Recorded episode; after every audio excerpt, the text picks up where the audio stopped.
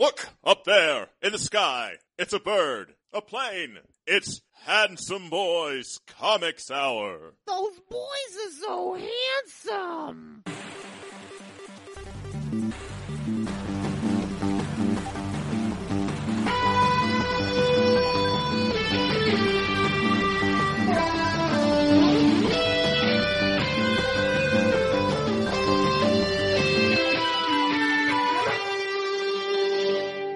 One writer, one artist, one weekly discussion of comics and nerd culture.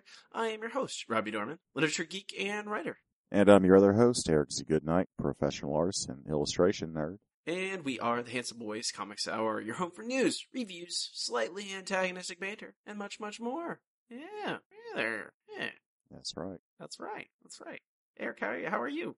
I'm sore. You're sore? Mm-hmm. I'm Thor. Oh, you're Thor. Okay, that makes more sense.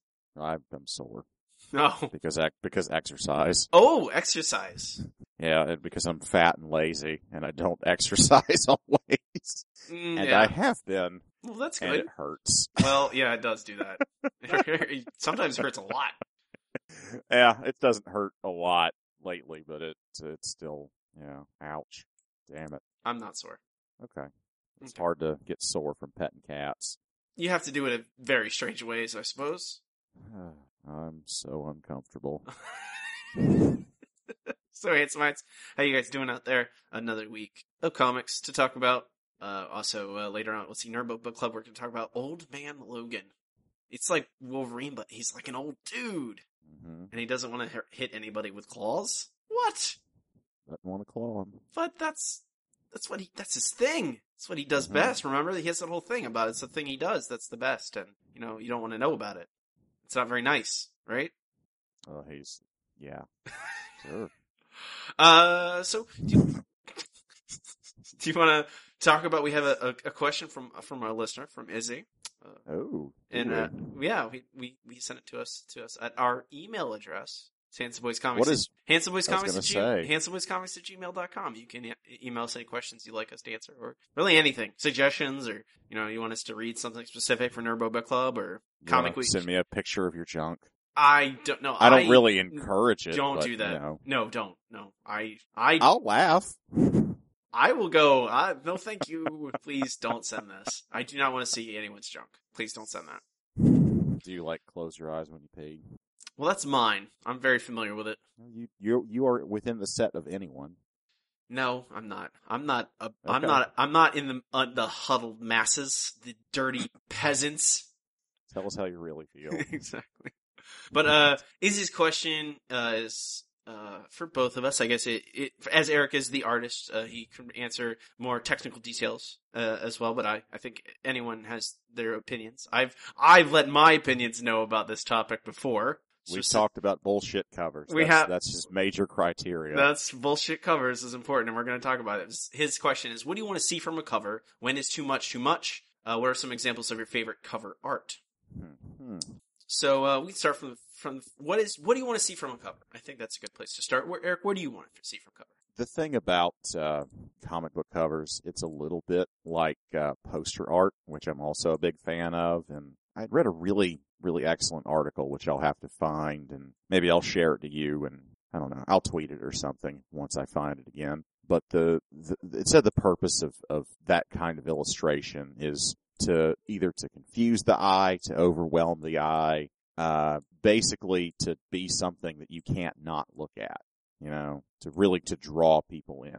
And when you think about what the comic book cover is supposed to do, it's supposed to make you want to buy it. The same way we always say that the, the comic book story, like their job is to make you want to read the next issue.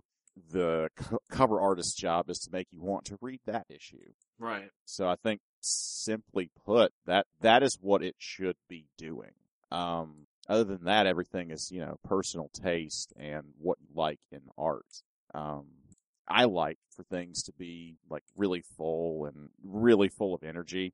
Um, but you know, there's something to be said. Some people do it really minimal. Some people are just like going all out, drawing stuff like crazy. But I don't know. I tend to like the same kind of things in ex- interiors and covers. Um, I think probably my favorite series of covers, both as like illustration concepts and like just the technical work, is um, the James Jean series of covers on Fables. Okay. You're familiar with these? Yeah, I've seen. I believe you have one on your wall, don't you?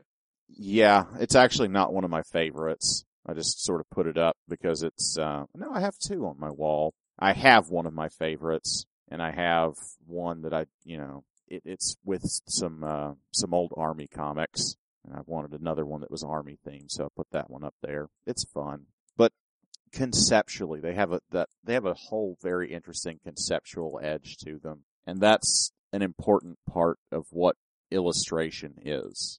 You know, it's it's not just simply, you know, I'm going to draw a person standing there. Well, it's like, you know, what can I say about this? What clever ideas am I trying to communicate? What other meanings am I trying to get here? Like, I'm trying to think of some concrete examples from uh, from Fables. Um, I think that one in particular that I brought up at first that's got... Uh, It was when Bigby Wolf was back in World War Two, and it's like he's in dog company, and well, it's the, the whole the whole concept. It was a reference to those old like Joe Kubert, Sergeant Rock, and um, Sergeant Fury, and those uh, those World War Two stories of what was that? The sixties, seventies, sixties. Those books were of the sixties. Well, Sergeant Fury and his Howling Commando, Howling Commandos was sixties. Yeah. I don't yeah. know. There's, they've been around for, there have been many iterations of, you know, war comics, but those, that particular kind of, and Sergeant Rock was, you know, the mm-hmm. same, roughly the same era, I think. But just like the whole conceptual edge of tying that into that, that history of, of, uh, of comics, like that, there's just a richness there, and James Jean is very good at that. It's, it's, it's clever. It's, it's a little bit different than what you can get away with in an interior. You have to be literal, and you have to worry about telling a story. Right. Unless you're Tuolote, in which case you're just going to just, everything's just crazy pants. To, I agree with pretty much, I, and like you said, uh, in a utilitarian sense, yes, the, the core thing is you're trying to sell that comic book. Mm-hmm. Yeah. Um, and like you taste for what I like on a cover. I, I I had mentioned going into about what a bullshit cover is. I I, I it was a beautiful rant, that one. Yeah, it was, I believe it was a Justice League issue, like maybe three or four issues ago, uh, when they were dealing with the Amazovirus. Mm. But I generally, it, I understand that it has to sell the comic book, and it, and as opposed to, like you said, interiors, it doesn't have to te- necessarily tell a story. But I at least want it to, like, thematically be honest, you know, with what's inside. And that, and that I mean, I, and that could be stretched many, many, many different ways. Uh, I think if, like, you mentioned those uh, Fable covers, I think another good series of covers that really aren't, you know, uh, they do a great job of what I think covers should do is those Animal Man covers, Brian Boland's Animal yep. Man covers. Oh, those are tremendous. Yeah, with the from the Grant Morrison run, which we discussed uh, way back. I can't remember the episode title, but you know, do a search, you guys can find it. Uh, but uh, my personal, I, if I could think, like, just right off the top of my head, a great cover that I love, uh, The Days of Future Past. The old, you know, graying, mm-hmm. graying Wolverine, Kitty mm-hmm. Pryde in front of the wall, and you know, a wanted poster of all the different mutants. Some of them, you know, you're like, oh my god, they're dead. You know, it it, it tells so much information in a very short amount of time. Really gets you extremely interested in the comic. Like, yeah, and that's a that's a little bit different sort of approach. That's more of a storytelling approach, a more literal approach. Yeah. Uh, than James Jean would always take. Right.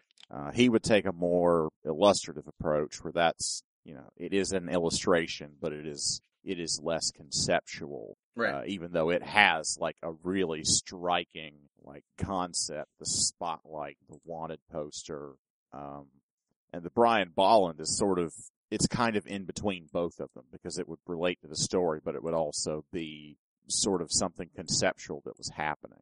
So I think it's those are three very interesting uh, examples to bring up regarding this. Yeah, I just don't very apt ones. I just the bullshit cover thing. I, it just really bothers me. Like when it has something that is clearly like going to happen three issues down the line, like where it takes a stance where it's like here's something that's happening in this comic book.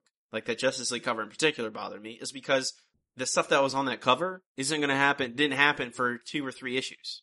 I'm like, well, why is this, it's selling, it's selling me a, full, a false bill of goods. I mean, I think it could have been honest and been fine and been, you know, interesting. It, it like those, it's like those fifty covers are like where, it, you know, as they're all zany and like, why are Superman and Batman beating up Lois, Lois Lane? Like, yeah, it, it, was, uh, it was totally going to bring up the, that exact, and you, that exact meme, like super dickery and all the examples of Superman being an asshole because it's like from some terrible comic cover. Yeah, exactly. And you go in and then it's just like, oh, well, he was under mind control and it was, or it was a dream, or, mm-hmm. or it's a what if story. Superman was dreaming it the entire time. And, you know, things so there's like, a long history of bullshit covers. There is a long history of bullshit covers. I give those a, I just, those are of its time. They didn't know better. But I, I, I still, you know. It, now that you know about those covers, I think at the time I probably would, I don't know, trying to put myself in the mind of someone buying a comic in like nineteen fifty-three and it's like, oh man, Superman and Batman kill ten people in this issue. I need to buy it. And then they don't, they didn't actually do any of that. I don't know how I'd feel. Probably think it was bullshit. You probably would. You'd but record yourself screaming about it and put it on the internet. Oh yes, in nineteen fifty-three I would do that. Yeah, well, you're not a time traveler? I am not. Unfortunately. Okay, then how'd you get in nineteen fifty-three? I, I'm, I'm, I'm not a time traveler. I am immortal. Oh. So, and time is, it is a loop. We just keep, mm-hmm. it comes back around to the beginning. I just wait around to nineteen fifty-three. You're gonna be so bored. Yeah, I, I'm gonna bring up a Kindle. Those batteries do last a long time. I have a couple battery backups and I have ways yeah. of, of harvesting electricity, you know, because I have future technology. And by the, t- I just have to wait around until dinosaurs are around, and then I can just ride dinosaurs. Mm-hmm. In closing, that's what I like in a cover. Riding dinosaurs. But that was a great, great question, Izzy. Uh, great question, Izzy. Uh, I, uh, we, there's some examples. I'm sure we could, we could go a long, long time about our good covers, but no, I think those are some good, good broad examples of what mm. we enjoy. Uh, but without further ado, you want to talk about some comic books, Eric? Seems like a sensible thing to do. Let's let's get some Weekly Floppies going then. Weekly Floppies is our show. Eric and I will uh, talk about the week's books, tell you to buy or do not buy them. We also have a bonus book this week, so I felt compelled. I wanted to discuss it a little bit. Mm-hmm. Uh, starting off, Weirdworld number one. Listen to you laughing. I just just saying it makes me laugh. But uh, we're, it's Secret Wars tie-in book. I think uh, we're in, in Marvel. Uh, this is written by Jason Aaron, Mike Del Mundo or Mundo on art.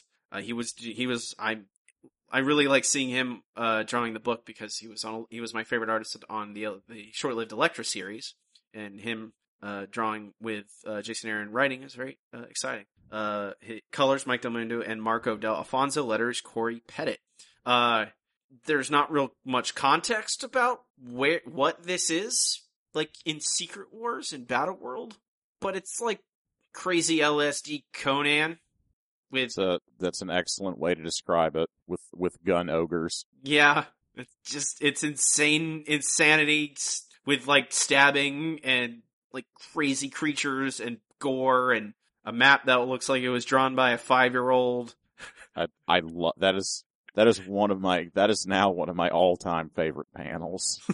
Just ever. There's just something delightfully hilarious about incredibly bad drawings. And that is, they, they wasted a whole page showing all those incredibly awful drawings. Drawings of glow dogs and man wolves. Cannibal Convoy. Heads. Cannibal yep. Convoy, they eat people. They eat people. Angry, very angry horseman. my, my, this is my, my favorite is Hawk Squatch. Hawk Squatch. Hawk Squatch. Oh, that's terrible. It's, and I, it's, you know, we get the, the context is this is a the former leader and now he's trying to find his way through Weirdworld and fighting gun ogres and dragons. And I am, I, I, I, I think the art is great. I love his art. And it really suits this book especially. Uh, Jason Aaron's writing is good as always, uh, and it's I it's just it, it, I want th- it doesn't need to be in Secret Wars. I don't know why this is a tie into that. It, this I hope this continues. Mm-hmm. I would read this comic if it was just, hey, there's a new book called Weirdworld, and there's a barbarian fighting Morgan Le Fay, Morgana Le Fay or something. Like, it doesn't need to be in Secret Wars, but I really enjoy this. This is, I dare say, this is my favorite tie-in yet. You like it more than than uh, the all all M O D O K issue? Yeah, I think I do. Would you like this more if M O D O K was in it? Actually, I think I... I don't know. If it was a weird barbarian, like, world, weird world M O D O K, Weird maybe? barbarian M O D O K. Weird barbarian. That's what you want. If he was in it, I'd accept it and like it. I don't think he's necessary because it's just... I think he would just detract from the atmosphere. What do you think, Eric? I'm a buy, if it's not clear. This book is is is um, good for all the reasons you've described. I don't walk away uh too excited about it. Obviously, I do like this artist. I like Jason Aaron. I enjoy this book. I, I'm not walking away with a huge impression. It's it's weird and it's interesting. And I, I, I mean, I might as well be a buy because it is weird and interesting. And those things are two great tastes, taste great together. um, But I I don't know. I had forgotten so much about about it until reviewing it, and I'm like, well, it just hasn't made a big impression on me. So I think that's that's my caveat there. It's a good book. It looks gorgeous. I love the terribly drawn map. It's the funniest thing ever. Uh, buy it, but I'm gonna forget about it. I think, well, unless I, it unless it continues to continues to impress, which it may. I I what I'm hoping is that this. I mean, we're next. Apparently, next issue is uh. Escape from Ape Lantis. Mm-hmm. Uh, I'm on board for that. I it's I really like this. Uh, I'm I I'm all on board. Are you? But you know, no mush meter. You're full on buy. May as well be. May yeah, but may as well be. May is but is that a yes? My my that's a yes. Okay, that's all I need. I need. I it's like I'm at uh the this the you know the air, airline air air attendant. I need to yeah. I need the verbal confirmation. That you can handle. Are you handle. saying air attendant because you're looking at the Air Emirates ad that I also have on my screen? No, that's not why I said that. I just couldn't come up with the right flight attendant. I couldn't come up with that word. But uh, I need a verbal confirmation that you can handle the duties, uh, or that you are a buy or do not buy. So now well, I did you... say I did say that I was a buy. No, you said it may as well be. That's not the same. No, I said it may as well not be mushy. Either way. We're having communication problems. Semantics. Here. Weird World number one, double buy. It's weird. I'm going to keep reading it. It is weird. Next up, uh, also from Marvel, also a weird-ass tie-in. It is Ghost Racers number one. Uh, in the Can I officially s- just say, what the damned hell? Story, Philippe Smith, art, Juan G- G- Gideon, Gideon, Gideon, Gideon, one of those things. Color, Tamra yes. Bon Bonvillon. Bonvillon. Just, just, just make noises. It's fine. I'm sorry. I apologize to these people if they ever hear this. Uh, letters again, Corey Pettit. It's uh, if did you ever want a uh, a racing um, a story about all the ghost riders racing at the same time uh in a death arena? Mm-hmm. I I don't think that it's something I've ever asked for. I, I I've never asked for uh chain gun wielding centaur centaur ghost rider. That's ridiculous. I don't know that I asked for him getting hit by a car either. I mean, I have to admit, like, just on the face value of these ideas, this is this is kind of like hyperbolic awesome stuff. Mm-hmm. Which I don't know. I'm fine with it. I just it when it's not just full on stupid. It, it it's like it's trying to be. It's like it, it it's like it kind of doesn't. It, it's trying to deny that it's just just going to be stupid. You know, it, it doesn't. To, it doesn't go big enough. In in parts, it does. It's like it's trying to tell like a legitimate story about Robbie Reyes, and I mean, I don't know that that's really what this needs to be. It would be like it would be like inserting a heartfelt story about M O D O K in those M O D O K books. Well, I I felt very deeply for M O D O K. I, I, I don't know about you. I went, oh, he fell in love with Angela. I I I agree with you in the most part. Uh, when it's just crazy popcorn, popcorn, pop, popcorn. Ha ha. That was popcorn. Un- unintentional pun. Uh, popcorn fun, stuff like that with the crazy action and the cars and exploding and gun, mm-hmm. gun centaurs. That's, that's really great. But yeah, the, the non stuff is like, I'm supposed to, I think what really like, I like the weirdness in Weirdworld is because there's also like world building going on. Mm-hmm. And this, you're just like, oh, it's like those other times that people fight or race in arenas. Like, it's not, you know, it's not like when it, the action stops, it's not just like crazy full of like, uh, weird catchphrases. It's not Talladega Nights, basically. I want, mm-hmm. I want the off track action in this book to be Talladega Nights, and it doesn't do that. I can get behind that. I'm, I can support that. I still liked it. I still enjoyed it. It, but it is disposable mm-hmm. in a way that I feel like it, it, you can, I can take it or leave it. Like I, I am perfectly happy. I would say I'm a solid three on the mush meter for a buy on this, where it's, I don't regret buying it, but I could easily not have read it as well. So it's kind of right in the middle. I just want Trad more Ghost Rider back. He's, well, he can only do so much at one time. Why? Yes. He, there's more Luther Strode coming. There better be. Where do you fall? Oh, goodness gracious. Honestly, mm-hmm. I can't, I can't come up with a solid reason to recommend this. Okay. There's, there's better, there's better Robbie Reyes Ghost Rider. This is fine, but I'm not going to go out of my way to recommend it to anyone. So I'm, I'm do not buy. Okay. That puts us, how do we average that out? Well, it's, it's, it's split decision. It so, doesn't... so no average.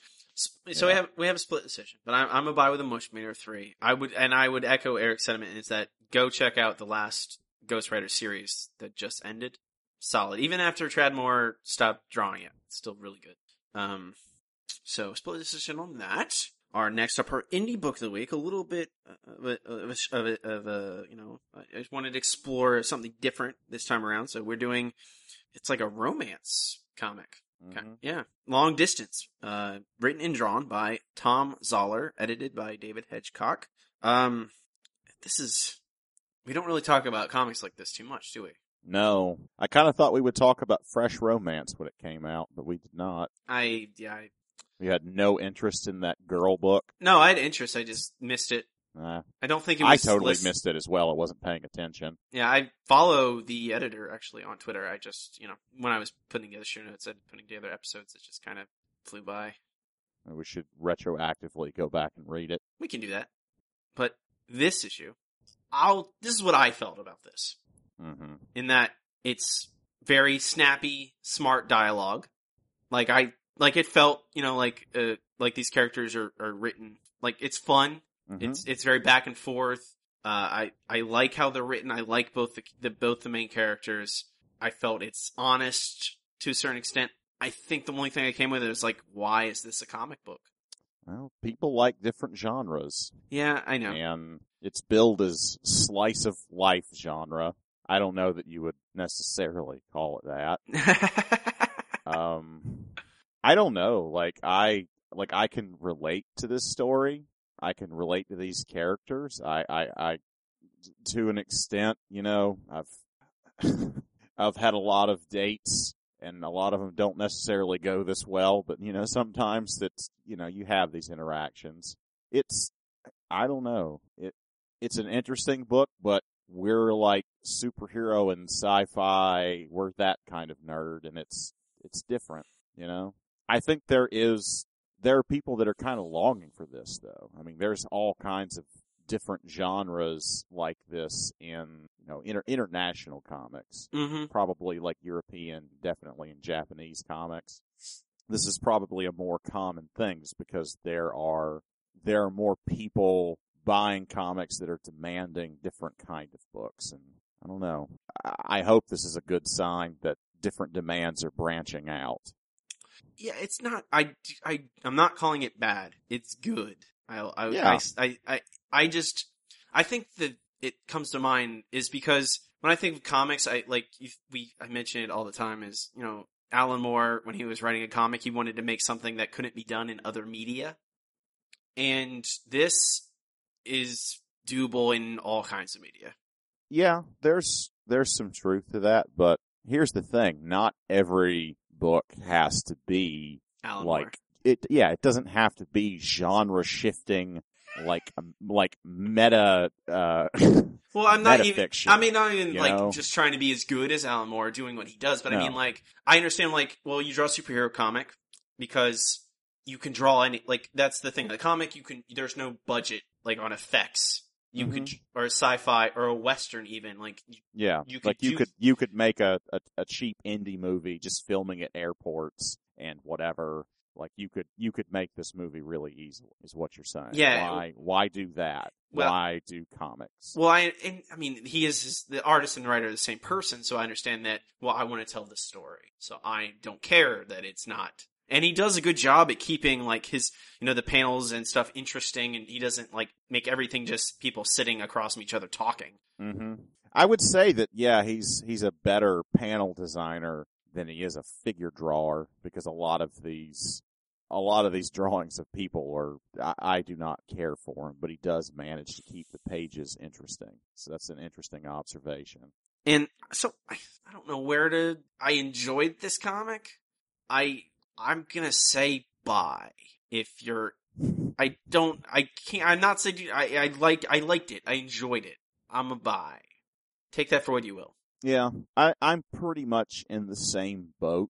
Um, I, I think it's a positive thing, and I think that more people should do, I, I want, I, I for one would like to see more genres in comics. And I think that it's, it's okay to say, well, there's an intersection of people that want romance stories and also like comic books, because it's a perfectly fine way to digest media, to digest a story. It's a perfectly fine media to tell any story, even if if, if you're not really asking that question, what can this do that nothing else can? In the end, it's it's just it's fine. It's a good enough way to tell a story. So so yeah, so I'm, yeah. I'm I'm I'm a buy as well. But you you, you kind of know. You kind of have to know what you're getting into. Well, Eric, that sure was a long distance for us to get into those buys. I'm going to say nothing. double double buy on long distance, number one. We're over to D C. D C U movement, yeah. yeah. With, with, with Starfire, number one. Uh, written by Amanda Connor and Jimmy Palmiotti. Emanuela Lupacino on pencils. Ray McCarthy on inks. Hi-Fi on colors. Tom Napolitano on letters. This is... Star, Starfire on Earth, mm-hmm. uh, who she's not socially literate. I, I don't. Well, this what? is this seems like it's based more directly on the Teen Titans Starfire, which was it was the Starfire that was very popular with like young women and girls. They just they just liked that she was a delightful, fun airhead, mm-hmm. and that she doesn't understand human culture. And most of her jokes kind of, most of her interactions and most of the weird things that she does seem to stem from that. They tried to take it a different way. You remember we, we had that discussion back mm-hmm. when we first read um, Red Hood and the Outlaws. Mm-hmm. As she was in that. And this is even a departure from that. And that was not that long ago when we read it. But certainly when the New fifty-two came out, it was a, a, a big stink that the way they were like, oh yeah, Starfire doesn't understand human shame, so she'll fuck any person on the street. And that was just how they decided to make her character. And they have a little bit of that, that she just walks up to this dude and she's like, let's make out. This is awesome. But I don't know. I thought this was a really cute book. I really liked it. I'm, uh, yeah, I'm not sure if I like it or not. I, I, I'm, I think that's so weird. What's uh what what's your what's your uh, beef with it? Uh, I don't know. I I do like it.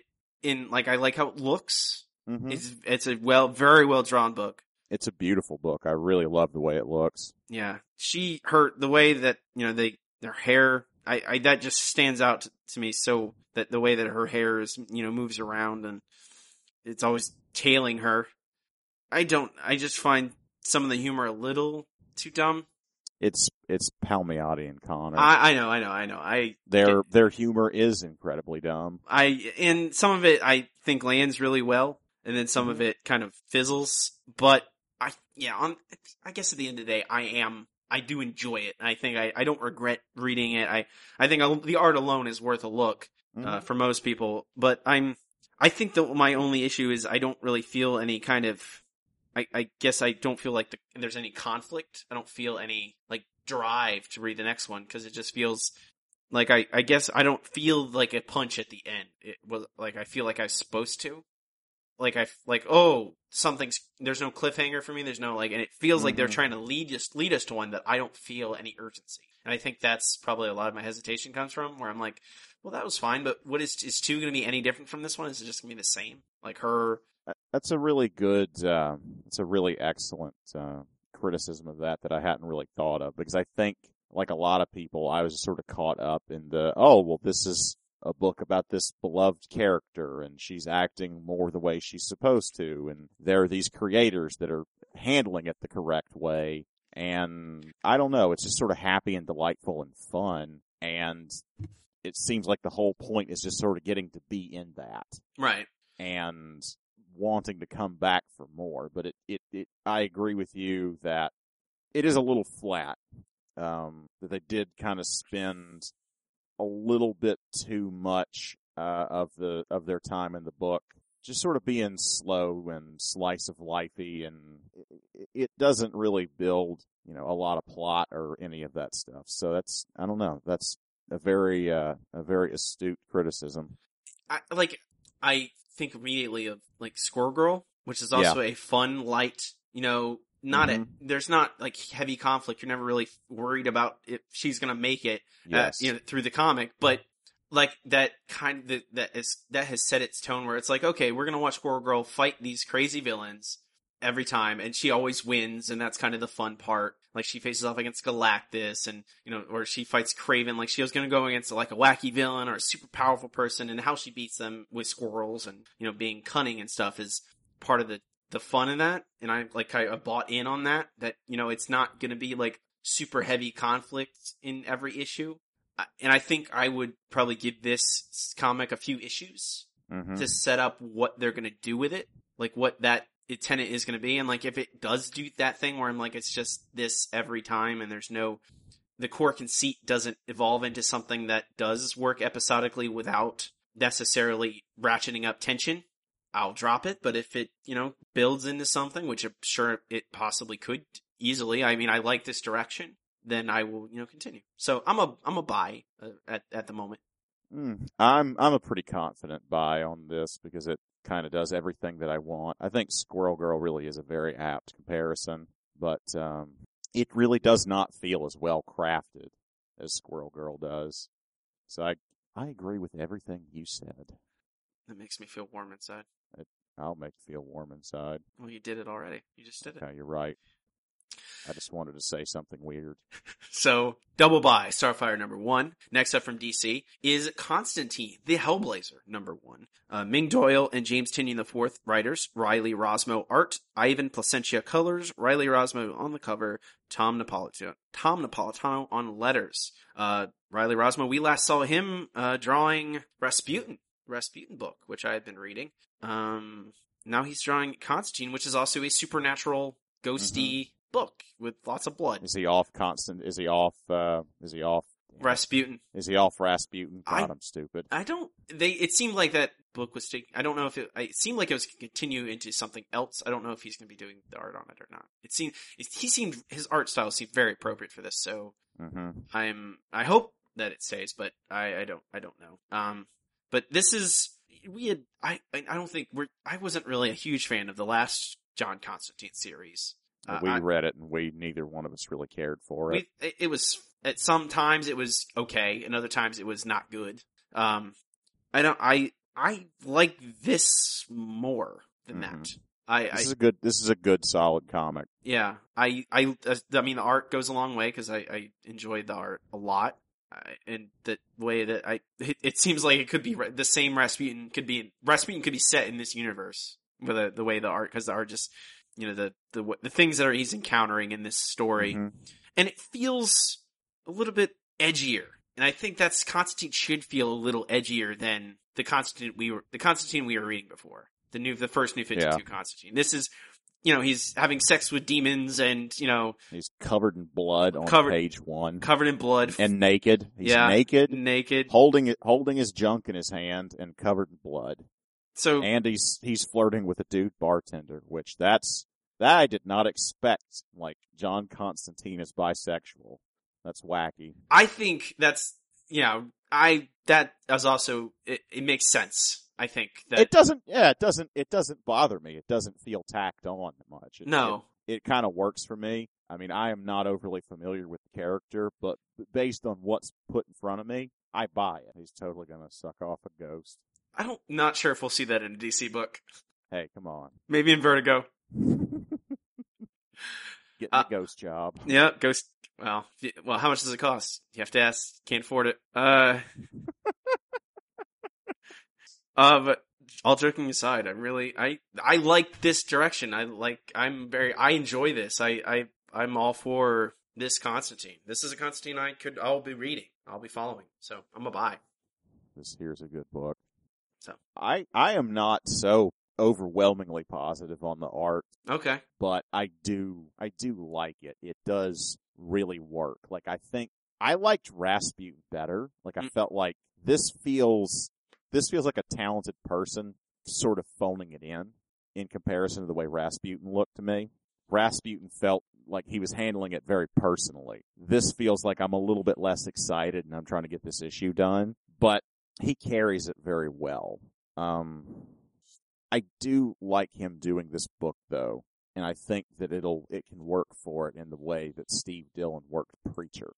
Um, you know, it's, it's just sort of creates a world, and that's an, an important thing for a comic book artist to do. I agree. But I'm a buy if I didn't say that also already, since you're going to be a stickler about it. I'm going to be a stickler about it. It's my job. Uh, I, I, I get paid. Stickler. I get paid lots of money to do it's that. It's a stickle. It's a stickle. Uh, so double buy, Constantine the Hellblazer, number one. And we have one additional comic uh, we'll officially give official verdicts on, and this is from last week. It's uh, from Image. I had just kind of let it go by because I, at first glance, I kind of got the same idea that I think that they actually talk about in this book. And I did not realize what this was, uh, but it is Airboy, number one, uh, written by James Robinson, art and letters by Greg Hinkle. Uh, and I looked at the bo- I looked at the solicitations very quickly. I just saw the title Airboy. I'm like, oh, I remember that. I remember the, that when they rebooted it, which they mentioned in this book back in the late eighties, early nineties, somewhere in there. I remember having a copy of Airboy, and I'm like, I don't. Why are they? I don't need another like classic, you know, public domain comic book necessarily. I'll, you know, we can pass on that. And then I hear multiple reviews talking about how this could be the best book of James Robinson's career and uh, stuff like that. I'm like, okay, well, I should check it out. And it's very like, like interesting and and weird for a book called Airboy to be about like the lives of the life of this comic book writer and how it's going down the toilet, like his collapse, like as a, as, as a, like a artistically, basically. Well, I, I, this is of all the books we read this week, this is the one I want to know what you think, Eric, because it could go either way. I, well, I, I like this book. I enjoy it. Okay. It's weirder than shit, uh, for practically no reason. It is exactly, it is exactly, uh, it's a comic book version of the film Adaptation. Are you familiar with the, the I, movie Adaptation? I, I, I, yes, I, I own that movie. Yeah, of course you do. Of course. You own every movie. No, I got rid of a lot of them. You still probably have access to watching them in some manner. Anyway, it's the exact same premise that here's a story. The writer is struggling with an assignment that he has. He's got to do it. He's trying to find the conflict in it, and he inserts himself to where he's the center of the story. The conflict is about him figuring out, but it becomes, by by the end, it's it's metafiction. It's almost like a Kurt Vonnegut story where he inserts himself into it. It's, I don't know. I um, I enjoyed it. You know, it's it's kind of like a. a Is it Fingerman? What am I, stupid? Mm-hmm. That's that's Bob a, that's, Fingerman. That's like Bill, I think. Maybe it's Bob. Mm-hmm. I can't no, remember. I'm thinking of uh, I'm thinking of the wrong person. Okay. Mm. Bob is Bob Fingerman. You're right the first time, but your minimum wage is not what not what you're thinking of. Okay, or? so uh, that that that explains why I can't think of something different that it is because I thought of the right thing the first time.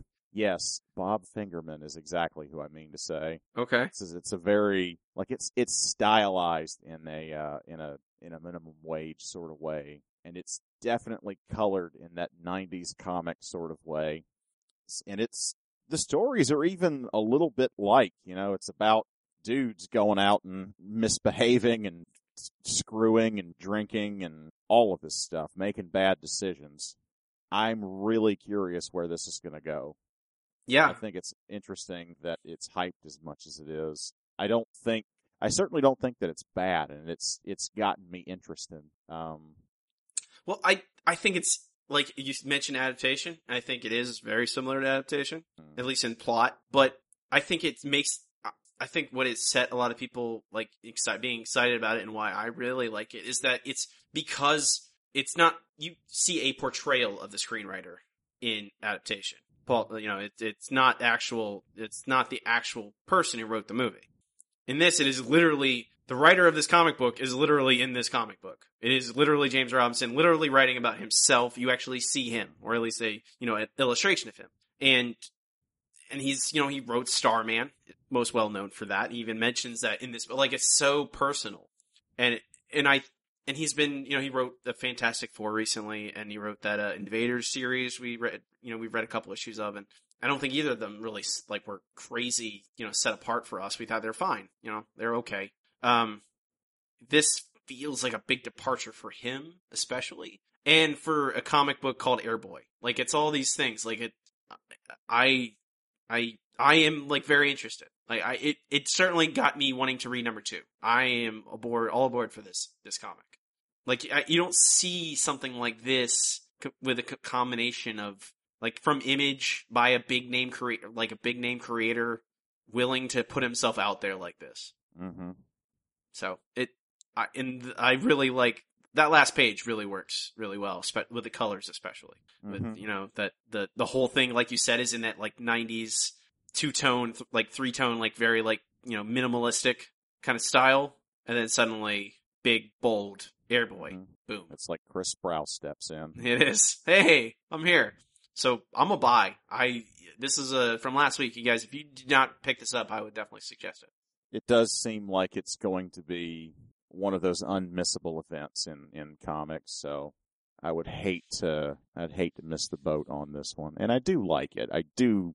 I, I'm not any, anything that I'm going to compare to Bob Fingerman. I'm not going to be like, yeah, I don't want to read that. I fucking love Bob Fingerman. So naturally, it's a positive comparison. I enjoy this book. The friggin' sex scene in this is just bananas. I, I keep looking. I just stare at that page. It's incredible. I think it also, like, the fact that, like, sex criminals has kind of paved the way for comics like this, where they mm-hmm. can be more explicit.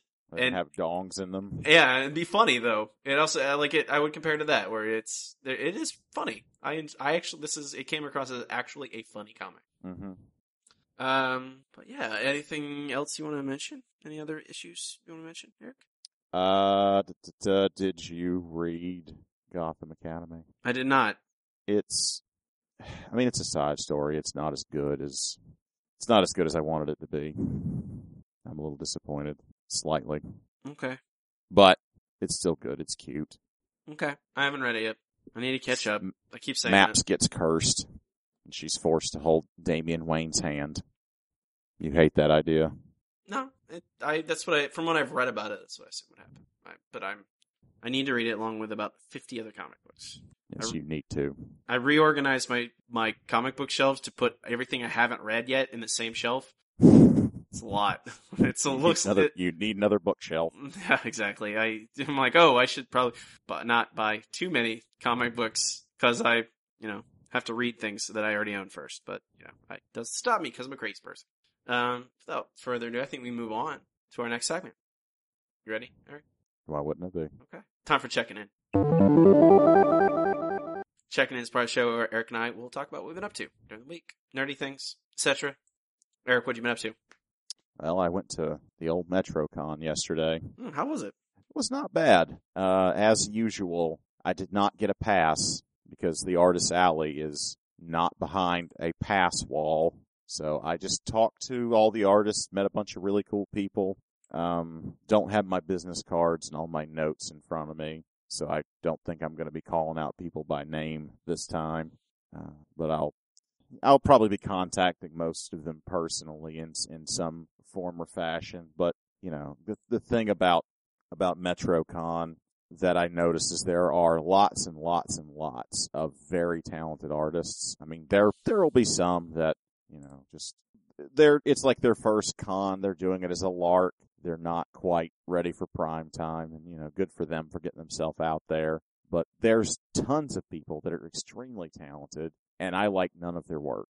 And I thought that was very interesting that I could walk around and recognize that there were so many people at an incredibly high level doing work that I do not care for. I will say probably the coolest thing that I got, there was an artist, a young woman that had illustrated a a card deck with uh, Avatar, the last air the, the last Airbender, and Legend of Korra characters. She did fifty-two illustrations and had them printed on playing cards, and it was just absolutely beautiful. It was She was an excellent illustrator, and it was one of the most clever things I had seen at the con. And it was she was selling them for quite a lot, but it was also fifty-two illustrations. Yes. So she did a very uh, remarkable job putting it together. And it's not like she, you know, printed one hundred thousand of them and she can afford to sell them for five dollars each. That, you know, she's probably got ten of them and she's selling them for fifty dollars. So I, I, I'm very pleased that I have that. It's still probably my favorite thing that I got from the con. I wish I could mention her by name, but I don't have her business card in front of me. I may, uh, I may post a link to like her Tumblr or something, just simply so I can, uh, so you can put it in the show notes or something. Okay. Sounds nice. But sounds interesting. MetroCon was a, was a good experience. This was also, uh, drink and draw weekend. I'd be remiss for not saying that. It was a good, good, solid drink and draw. We're getting the old crew coming back, and it's it's a good time, you know. The ones that weren't too tuckered out from going to MetroCon all day. In addition to that, do you want to hear what I'm reading comic? Yeah, I know. In addition to that, you want to hear what I'm reading comics on now? Um, yes, I do. I have in my hand a Microsoft Surface Pro three that I just got. Ooh. I got this so I can send emails and work on my vacation that's coming up because I'm insane. But I figure, what the hell? I'm going to test out the Comixology app on this thing. Let me tell you, um, there's, I think, some good argument to having an O S that's entirely for a tablet interface because you kind of need it to do different things. This still, it's a tablet that behaves like a... Um, like a laptop, you know, it doesn't like sleep and do the things that you expect like a tablet or a phone to do. I mean, it's it's a fully fledged Windows laptop for the good and bad of that. I mean, I can play Heroes of the Storm on it, but I can't just like click it off and have it function exactly correct. Like my phone, if I have a download going, I click it off, the download will finish. This thing is weird. Like if it goes to sleep, it will stop downloading. It's really bizarre. The Comixology app is kind of a disaster on it, too. Mm. I I don't know why they would release it. It's so different. I have used the iOS app and the Android app. They're fairly similar. This is nothing like either of them. For one thing, the uh, the thing about it's it you can put it in portrait mode, you can put it in landscape mode, just like any regular tablet. You can turn it, it senses that you've turned it, and it rotates the screen. Mm-hmm. The Comixology app will not rotate. It is perpetually in landscape mode. So I have it, I have it standing upright, and it is sideways right now. Uh, the issues when they're on the device are not categorized. Like when you go to my books, you have two categories. This thing will stop being stupid. Probably not. You have on device and you have in cloud, and it's they're just in the order in which you bought and or downloaded them. Okay. Like, all the Wolverines, are they've it's reshuffled them now. They're together now that they're on the device. But there's not, like, a Wolverine, like, book page. Do you know what I mean? Right. Like, a folder of all the issues in the way that every other app is. It's absolutely ridiculous. And it makes it really hard to read. Fortunately, though, when you actually have the books open, I mean, the hardware, like the screen, is beautiful. And it's really interesting after, like, reading on a small uh, Android tablet and before that on a regular-sized iPad at low resolution. This is an H D screen. It's enormous. I mean, it's like it's like a medium to large laptop screen. And, you know, the comic fits to the form factor perfectly. So it's interesting seeing a comic book at a, a, an enlarged size. Like, it's bigger than an actual printed comic book page. So that's actually kind of cool to see. So it's not all bad. Okay. But uh, I, I'm... Do what? No, I was just going to say, it's very odd. That, that the app is so bad? Yeah, it's terrible. I'm actually... I just downloaded the Windows Store version of Comixology to take a look at what you meant. It's doing it to you. I'm seeing. I mean, obviously, you, you uh, can't you can't shift the thing, but the uh, if you can figure out where the uh, the organized books are, maybe they are in there. I I don't see them anywhere. All you have the store. Yes. On every page, which that's really useful. Thanks. No, I would rather be able to have a better organized version of what I already have. It really just feels like the app is kind of bullshitted, and they they do it like no one cares. They're like, oh, who cares? It's it's the Windows Store. No one's going to download this, so fuck everyone. I don't understand. Can it really be that difficult to write one version of the app that works for everything? That just has to be ported over. What's going to be so specific about all these environments that it won't run? I don't know. I mean, how damn different can it be? It's really peculiar to me. But whatever. um, it's a little frustrating, but the books sure do look good in it. So I guess that's really the main, most important thing. So that's that's about all I got there, there, Tiger. That's all you got? What about you? What about you, buddy? What about me? Yeah, you don't, you don't tell me about some stuff? Uh, I went to a new comic book store yesterday. Oh, they have those, huh? It's a grand opening of a comic book store I went to yesterday, actually. Neato. It is called Gods and Monsters, is the name of the comic book store. It is in Orlando in the Festival Bay Mall, which, for those of you who do not know the area, which is probably most of you, it is that is the mall that is on iDrive, which, if you live in Orlando, is the area of Orlando you do not go to, generally, because it is full of tourists and traffic and overpriced stuff you don't want. It is not, uh, locals generally do not go near iDrive very often unless they are looking for a very specific thing. I mean, there's restaurants over there that are very good, and, you know, it's worth the trek occasionally, and fighting the traffic, which is almost omnipresent. It's almost never easy. It's, but I, they're trying to make it the Festival Bay Mall. They, they re- recently added a, a section called the Artagon, which is like a, supposedly like a local art marketplace where like people who make their own products can sell them at, you know, in a nice space. Uh, they've been trying to get more locals over there for that. I'm assuming that this comic book store is probably trying to do the same. Uh, it is a gigantic store. I will give it that. It is the biggest comic book store I've ever been in. It is bigger That's, than... Uh... That's saying a lot. It is bigger than Tate's. It is bigger than Emerald City. Those are the wow. the two largest, and it is bigger than both of them. Uh, it has, you know, it has a, a lounge area. It has an art gallery area. Uh, and there, they had extra tons of extra stuff there yesterday because it's the opening. So they had, you know, art, local artists there. They had cosplayers. They had, you know, different people displaying different things. They had radio personalities, like, you know, doing shows and stuff. So I imagine even without those people in there, it's getting even more space. Um, it wasn't, they had a, a very good selection of trades. I found a couple things that I've not seen anywhere else. Uh, like I've been looking for a while, like, uh, Stan Sakai's, uh, one, a specific chapter of Usagi Yojimbo I've been recommended to read was Grass Cutter. I mean, I found that. I bought it. Uh, also got a, the first volume of Prison Pit, which is a weird ass alt comic, very gory. Um, those are the two things I bought. I also bought some dice because, Because dice. Because dice. Um, but it's, I don't think they have any single issues other than they had some free comic book day comics they were giving away, obviously, but no single issues anywhere.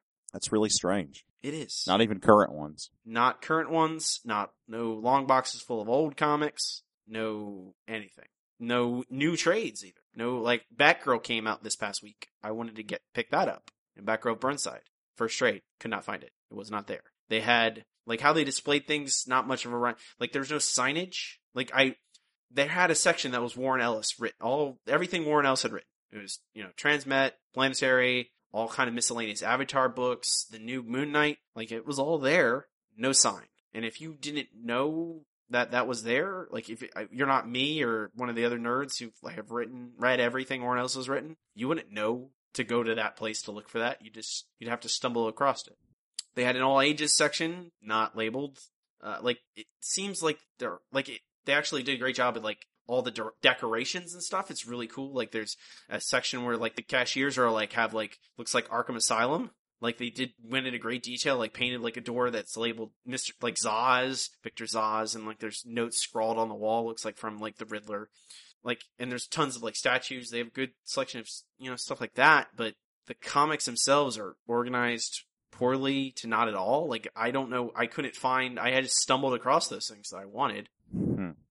Like, I it's don't... It's entirely probable. It, it, it is. It has just opened. It's entirely probable it's going to take them more time. Right. To get things exactly right. Tate's been around for a long time, and Emerald City is a second or third iteration of the same store. Right.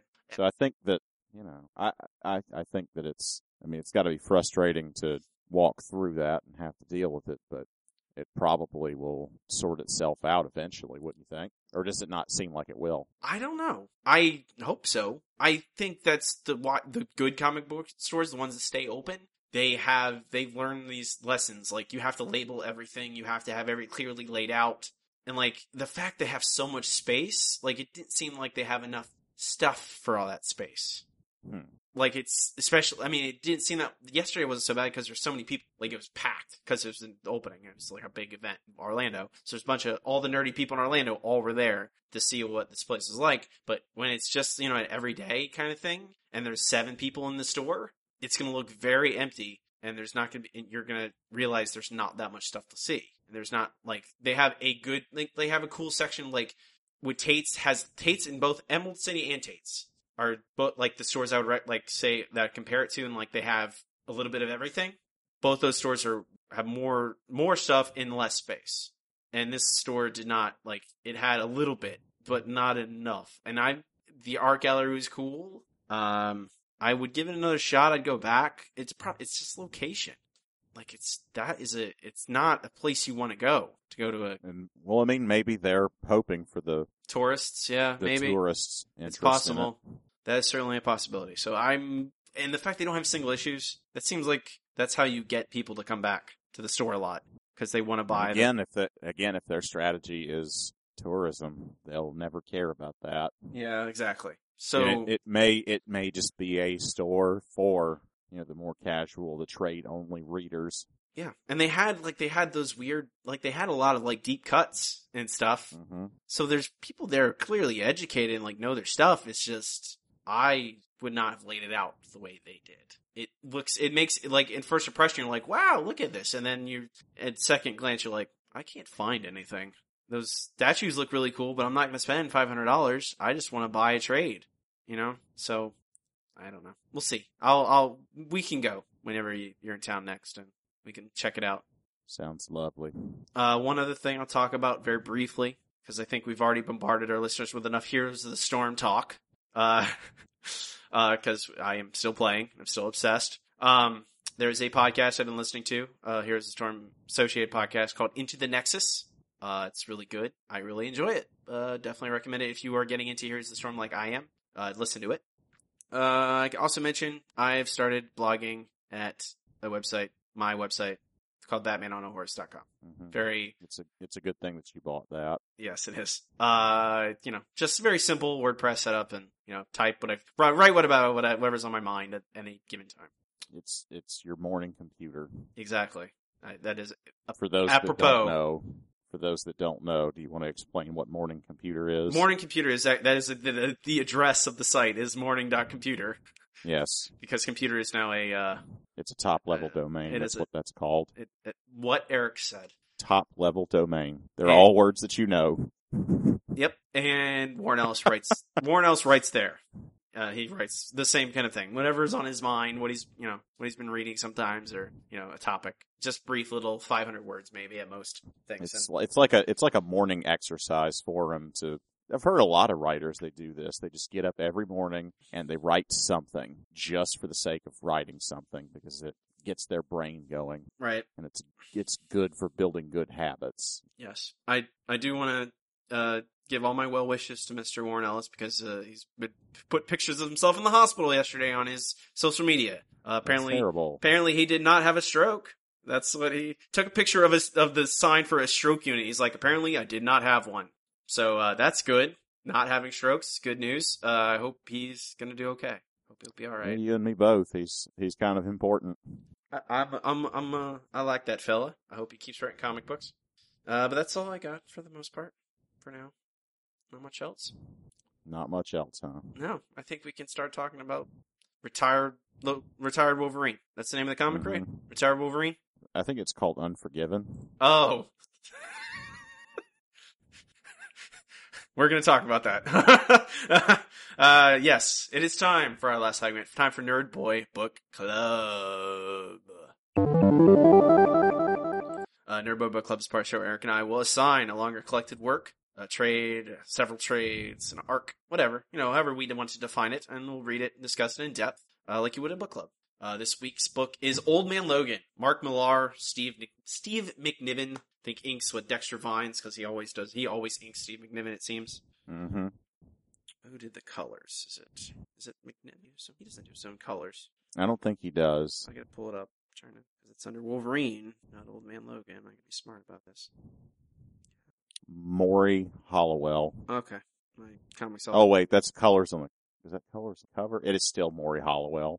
Okay. They're credited twice because there's alternate covers. That explains it. And uh, Corey Pettit doing the letters. Um, mm-hmm. For those... The, we were reading this because it, you know, this the same character, ostensibly, is in Secret Wars. And apparently is going to be going forward in the Marvel Universe because he's in the yeah. all new, all different Marvel promo, te- the teasers that are coming out, and he'll be he'll be Logan ostensibly because Wolverine, the our Wolverine died. Um, until we get another Wolverine, then double Wolverines. Mm-hmm. Because everyone wants double Wolverine. But this is uh, basically uh, in this is this, again this is weird because it's we're not never told what universe this is. is. And this is this took place in the Wolverine comic book, so it's theoretically, in, uh, you know, Wolverine in uh, our the six one six universe in the far future, where all the villains one night decided, you know, they finally, under the direction of the Red Skull, took over, killed everyone, and now are in charge for the most part of this dystopian wasteland. Uh, and Wolverine has retired. Something horrific happened to him, which we are not told. That's kind of one of the central mysteries of the story. Uh, and then, and he has his family, and he refuses to, you know, he's, he's just Logan now. He doesn't, refuses to pop his claws, doesn't get into fights. Uh, Hawkeye comes, blind Hawkeye comes to get him, he needs some money to pay off the Hulk fan, the Hulk, the Banner, the Banner gang. Clan. The Banner Clan. Yeah. The Banner Clanner. Needs to pay them, pay off their money, pay off their debt for his, either his protection fee, I guess. And, uh, he reluctantly joins Hawkeye on this, some plan to get money. And then we follow them around. Um, what are your overall thoughts, Eric? Are you, do you, you a fan of the, the have you read, you've read this before? I have. I was reading it, uh, when it was coming out, and it was, uh, this was, this was not too terrible long after, uh, Uh, Civil War, you know, it, it was probably the first big thing McNiven did after Civil War. Um, I was very interested in it at the time, mostly for the uh, the McNiven art. Um, I mean, I'm such a fan, and I had followed him back when he did Meridian uh, several years before, and this is a gorgeous book, you know. McNiven and Vines can make a book look fantastic. Crosshatchy. um I I do uh, enjoy this book. It's oddly kind of simple. You yeah, know? there's there's really not a whole lot to it. It's just, you know, here's gruff old grizzled guy, righteous indignation. Yeah, but I guess there you have wacky adventure story in the middle, and it is certainly very gruesome. Yeah, it is very gruesome.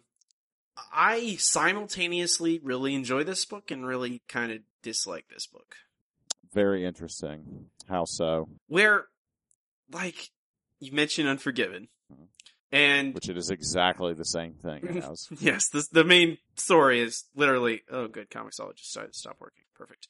Um, it is, I mean, it's the same tenet of, you know, Unforgiven. There's a retired, you know, gunslinger doesn't want to fight anymore and then has to be... is pulled back in. Um, oh, my entire iPad has crashed. That's great. I'm going to reset you.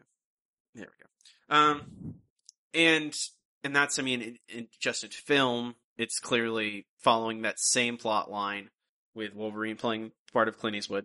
Uh, then you have just lots of fan service that are clearly fan service. Like, I mean, you could call them Easter eggs, but I think Easter eggs are a little bit more well hidden than them literally calling a town Hammer Falls. And, uh, and, but then they also, he uses the same joke twice with Hank, with Pym Falls. Like, they use that twice. And uh, the fact, you know, the, each of the territories is ruled by a different villain, and the the that like I mentioned this before. I think in, I even mentioned it in World War Hulk episode, uh, and then and Planet Hulk again when we every time we discuss the Hulk really. Future Imperfect with the Maestro in his you know trophy room. That scene of his trophy room of like he has Iron Man's armor and Silver Surfer's board and Wolverine's skeleton, you know, and then we have the same thing with Red Skull, where this book is not trying to hide what it is taking from. It is clearly showing all these things. Like, hey, it, it, we, we, I am, we're just doing this. At the same time, it's beautiful. Mm-hmm. Steve McNiven, he sure can draw. And despite all those things, I mean, I don't, it's not trying to be more than that. I, at least I don't, I don't know. At times I think it's trying to be, it goes a little too, try to be too much, uh, it doesn't go far enough in that it's, I'm, it's pure popcorn kind of thing. Like, it's the same problem we just discussed earlier with Ghost Racers. Mm-hmm.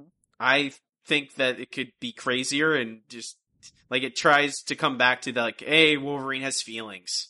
And I, I guess that's the problem with doing that Unforgiven plot. You have to root it in that, but I don't, I, I but I still enjoy it a lot. I, I, I can't, I still like reading it. It's still fun, gory, dumb fun. You know, well, I think I think we're also kind of in a position of we're judging it.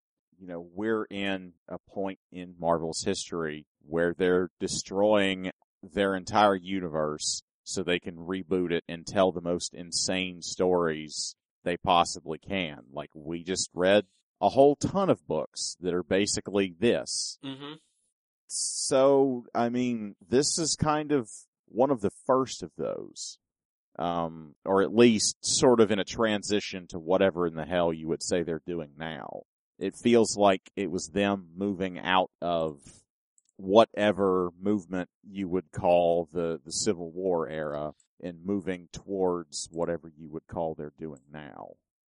I don't know what, I mean, that's the thing. Like, there's been plenty of, like, Dark Knight Returns is mm-hmm. the same thing, sort of. Yeah. Yeah. I, I, I'm not saying... I mean, I agree with you about, you know, being a little derivative. I'm not trying to say that. I'm just saying that this felt pretty different in that moment.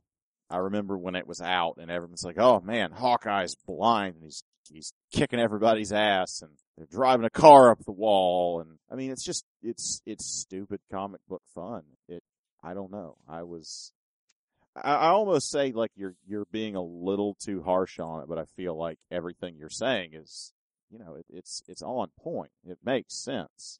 I just think that we're we're judging it just just sort of by an unfair metric. Well, I'm looking looking back, it's a little bit different, and maybe it's fair to say that that it, this is this is not necessarily it's not going to be remembered for all time. Uh, as an amazing comic book as much as it's just going to be like, oh, this is a really beautiful comic book. Yeah. And I don't, I think critically, most critics are not, don't look fondly on this book. Like mm-hmm. they go, yeah, it's fine. You know, Steve McNiven, they like what we said, Steve McNiven sure can draw. And Mark Millar, he writes comic books that sell. I think that's, yeah. Um, I, I think that my problem with it is that it's those. I okay, let's just get straight. This is the the one part that I, I think is what hinges everything upon. It's that the reveal about why Wolverine is so scarred, why he refuses to fight, where. You know, it's this big lead up. He's like, you know, Hawkeye's like constantly asking him, like, why don't you want to fight? Why don't you fight anymore? Where's Wolverine? I know you're in there still. And, and, you know, it's this big build up. And then finally, you know, and what happened that night? You know, the night that the villains won, you know, why suddenly all of a sudden, you know, you're, you're like this. And the reveal that he, you know, he's thought he was fighting all these villains. And then it turns out it was M- Mysterio, mm-hmm.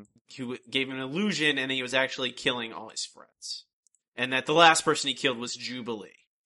And it just feels very manipulative, and, and blatantly manipulative. Like, let's take the youngest, most recent, like, protege that Wolverine's had, that's in the, you know, and have him brutally murder her without his knowledge.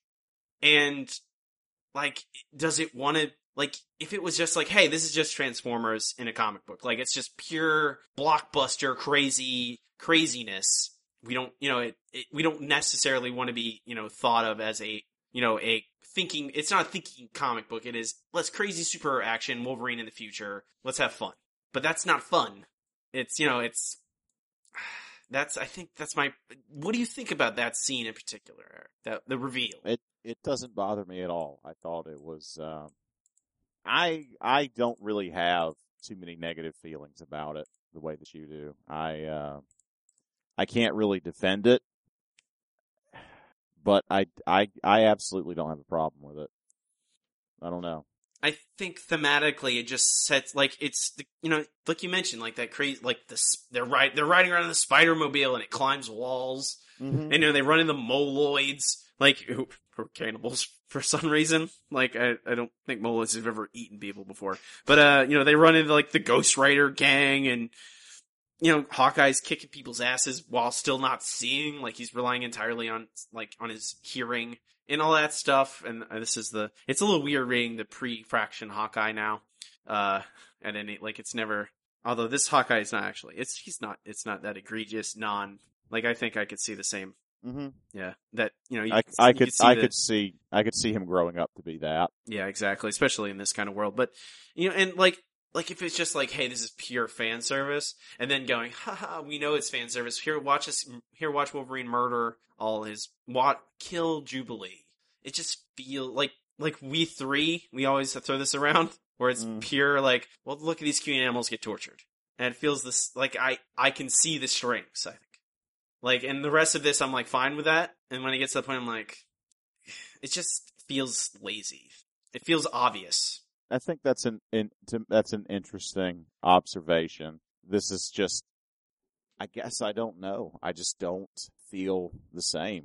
That I just enjoy it on a stupid popcorn level. I mean, it's... So you want to, you like seeing Jubilee die, don't you, Eric? Huh? That's what it is. I, I actually, I hate Jubilee.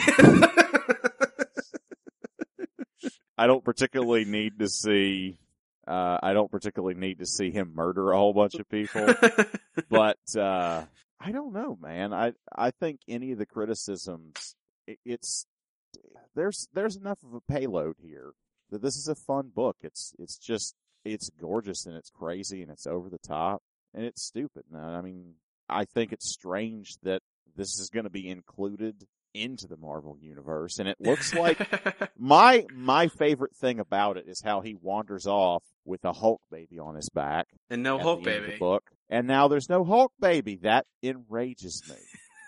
I that's true. I, I want Hulk baby. Yeah, they. I think they just didn't want to have to put him back, put a ba- Hulk baby into the normal Marvel universe with a. You know, Hulk being right there, mm-hmm. Doc Green, mm-hmm. and trying to fix, fix, figure out they they want to make continuity less confusing, not more confusing. But I agree, it'd be that's the funnest part about that. You know, Wolverine going all lone wolf and cub, and so, yes. and then the Hulk baby just vanishes. I love Lone Wolf and Cub Wolverine. I think that would have been. I would have loved to have read some of those stories. Well, I think I mean, uh, holy crap. The current issue, the current uh, comic Strain, which I think we read the first issue. Mm-hmm. It's kind of that's what that is. With yes, the, it was. I do recall. But with the Thing, monsters around. But um, mm-hmm. no Hulk baby. No Hulk baby though, and out. No Hulk baby. There's also that no cable Hulk. that cable story where he got baby Hope.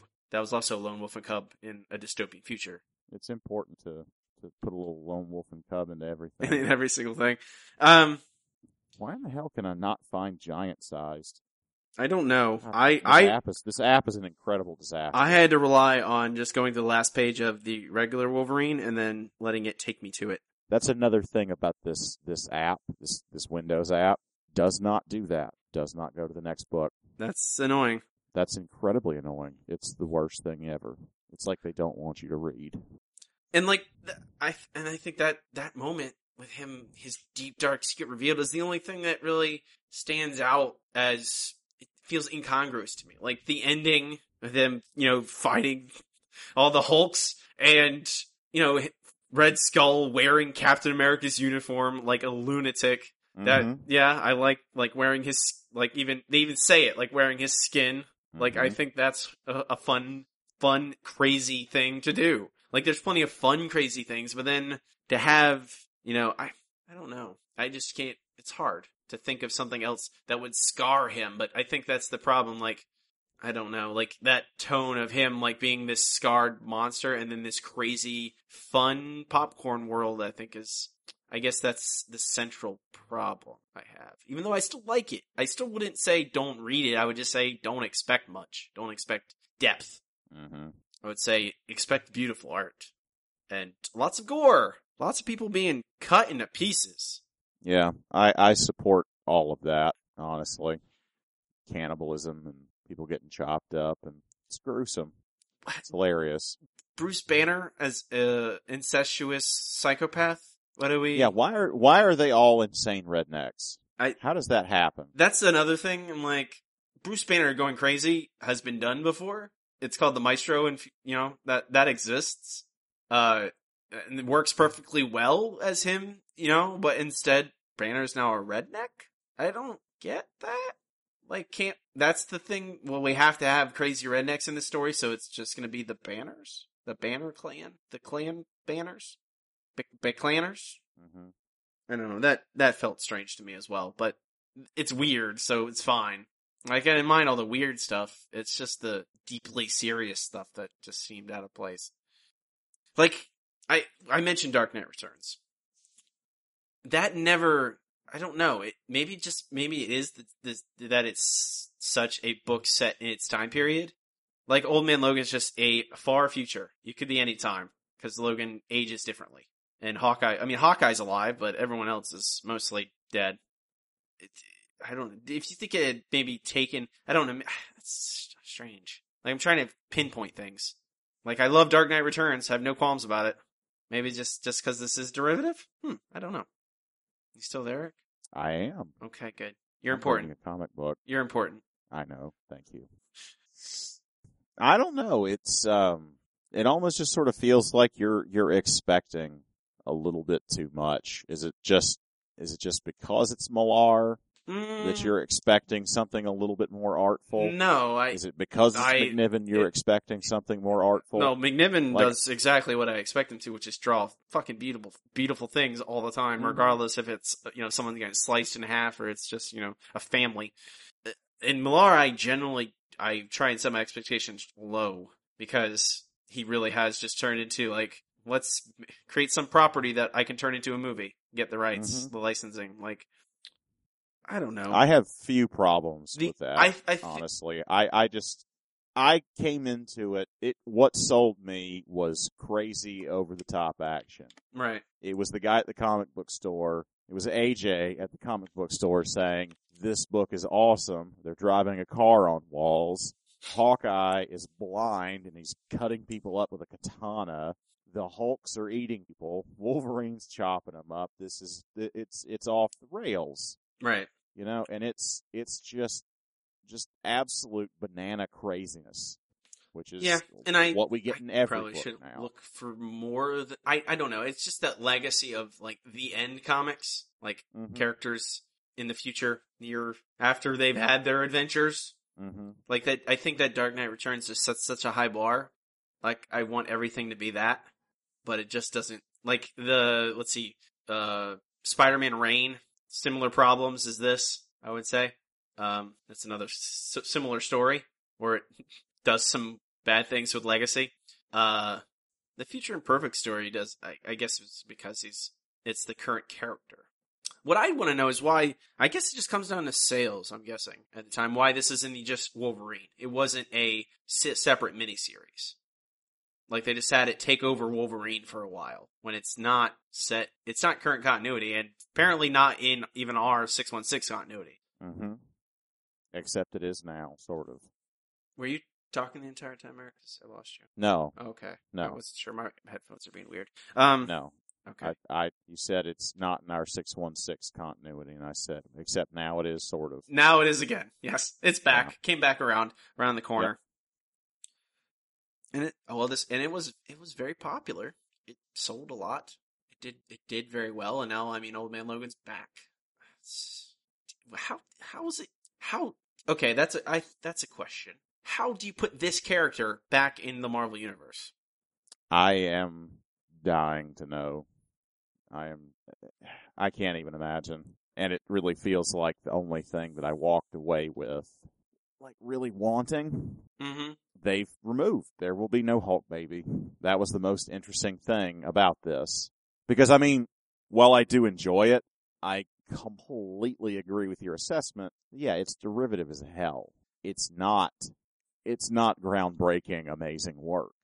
It's just over-the-top crazy action. I think comparing it to Transformers is a relatively apt comparison. It works for me.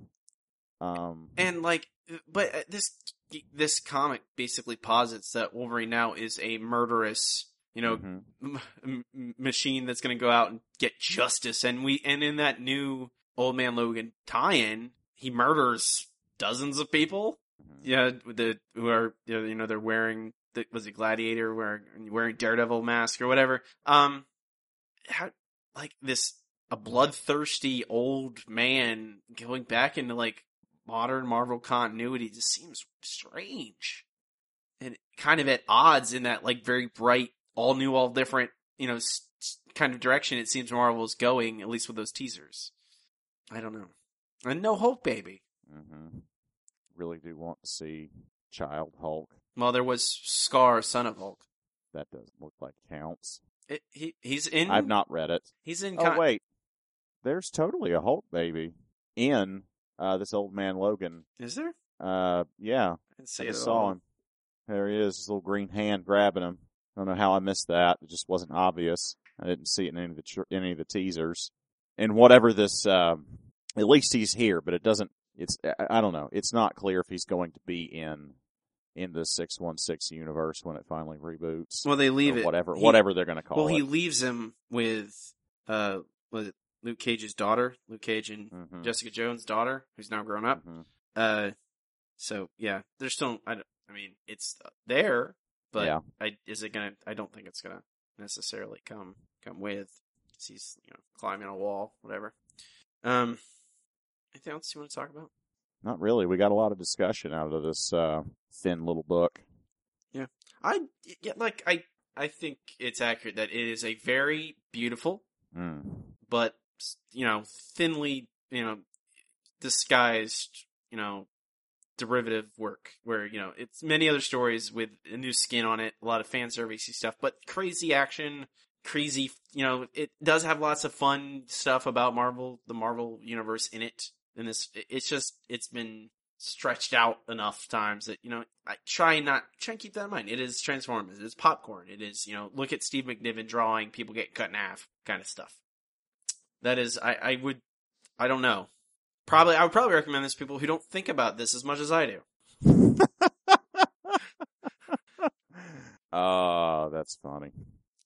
I'd go, oh, you'd probably like this. You don't, you don't, you know, think about all the comic books set in dystopian futures starring current continuity characters. Would you, who would you wholeheartedly recommend this to? I recommend you read it a whole bunch more times. I can't promise that. Honestly, I uh, I can think of a lot of people that would probably enjoy this. I think it's tremendous, and I think that it can be a good entry point comic to people that are only familiar with, with movies and, you know, that, that sort of over the top storytelling. And it, it draw you in and it'll, it'll entertain you and it'll send you on your way. In the end, it's, it's, it's not Watchmen, but it really is Unforgiven. Really, really, really. It really is. It's like Unforgiven, it's Unforgiven, but Wolverine. It's Unforgiven too. Are we? Are, do I have to start singing Metallica? Do my James Hetfield? I I hope so. Give me fuel, give me fire, give me da da da da, give me da da da da. Oh, oh, hey, hey. God, stupid.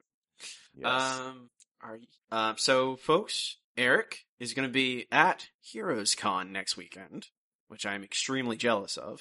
Uh, uh-huh. I hope I can go next week, next week, next year. Uh, to, to Harris Con. Uh, just... Well, next, next week, we yes. are going to another you... comic book. I, I am going to, yes. Because we have a problem. Yeah, SuperCon. Well, Frank Quitely's going to be there. I don't, I don't know if I'm going to ever get another chance to meet Frank Quitely. So yeah, um, exactly. Take advantage of that. Um, but we're not going to have an episode next week. Uh, come back in two weeks. We will have Eric live, live report, not live reports from HeroCon. Here's Con. It won't be live because it will be over by then.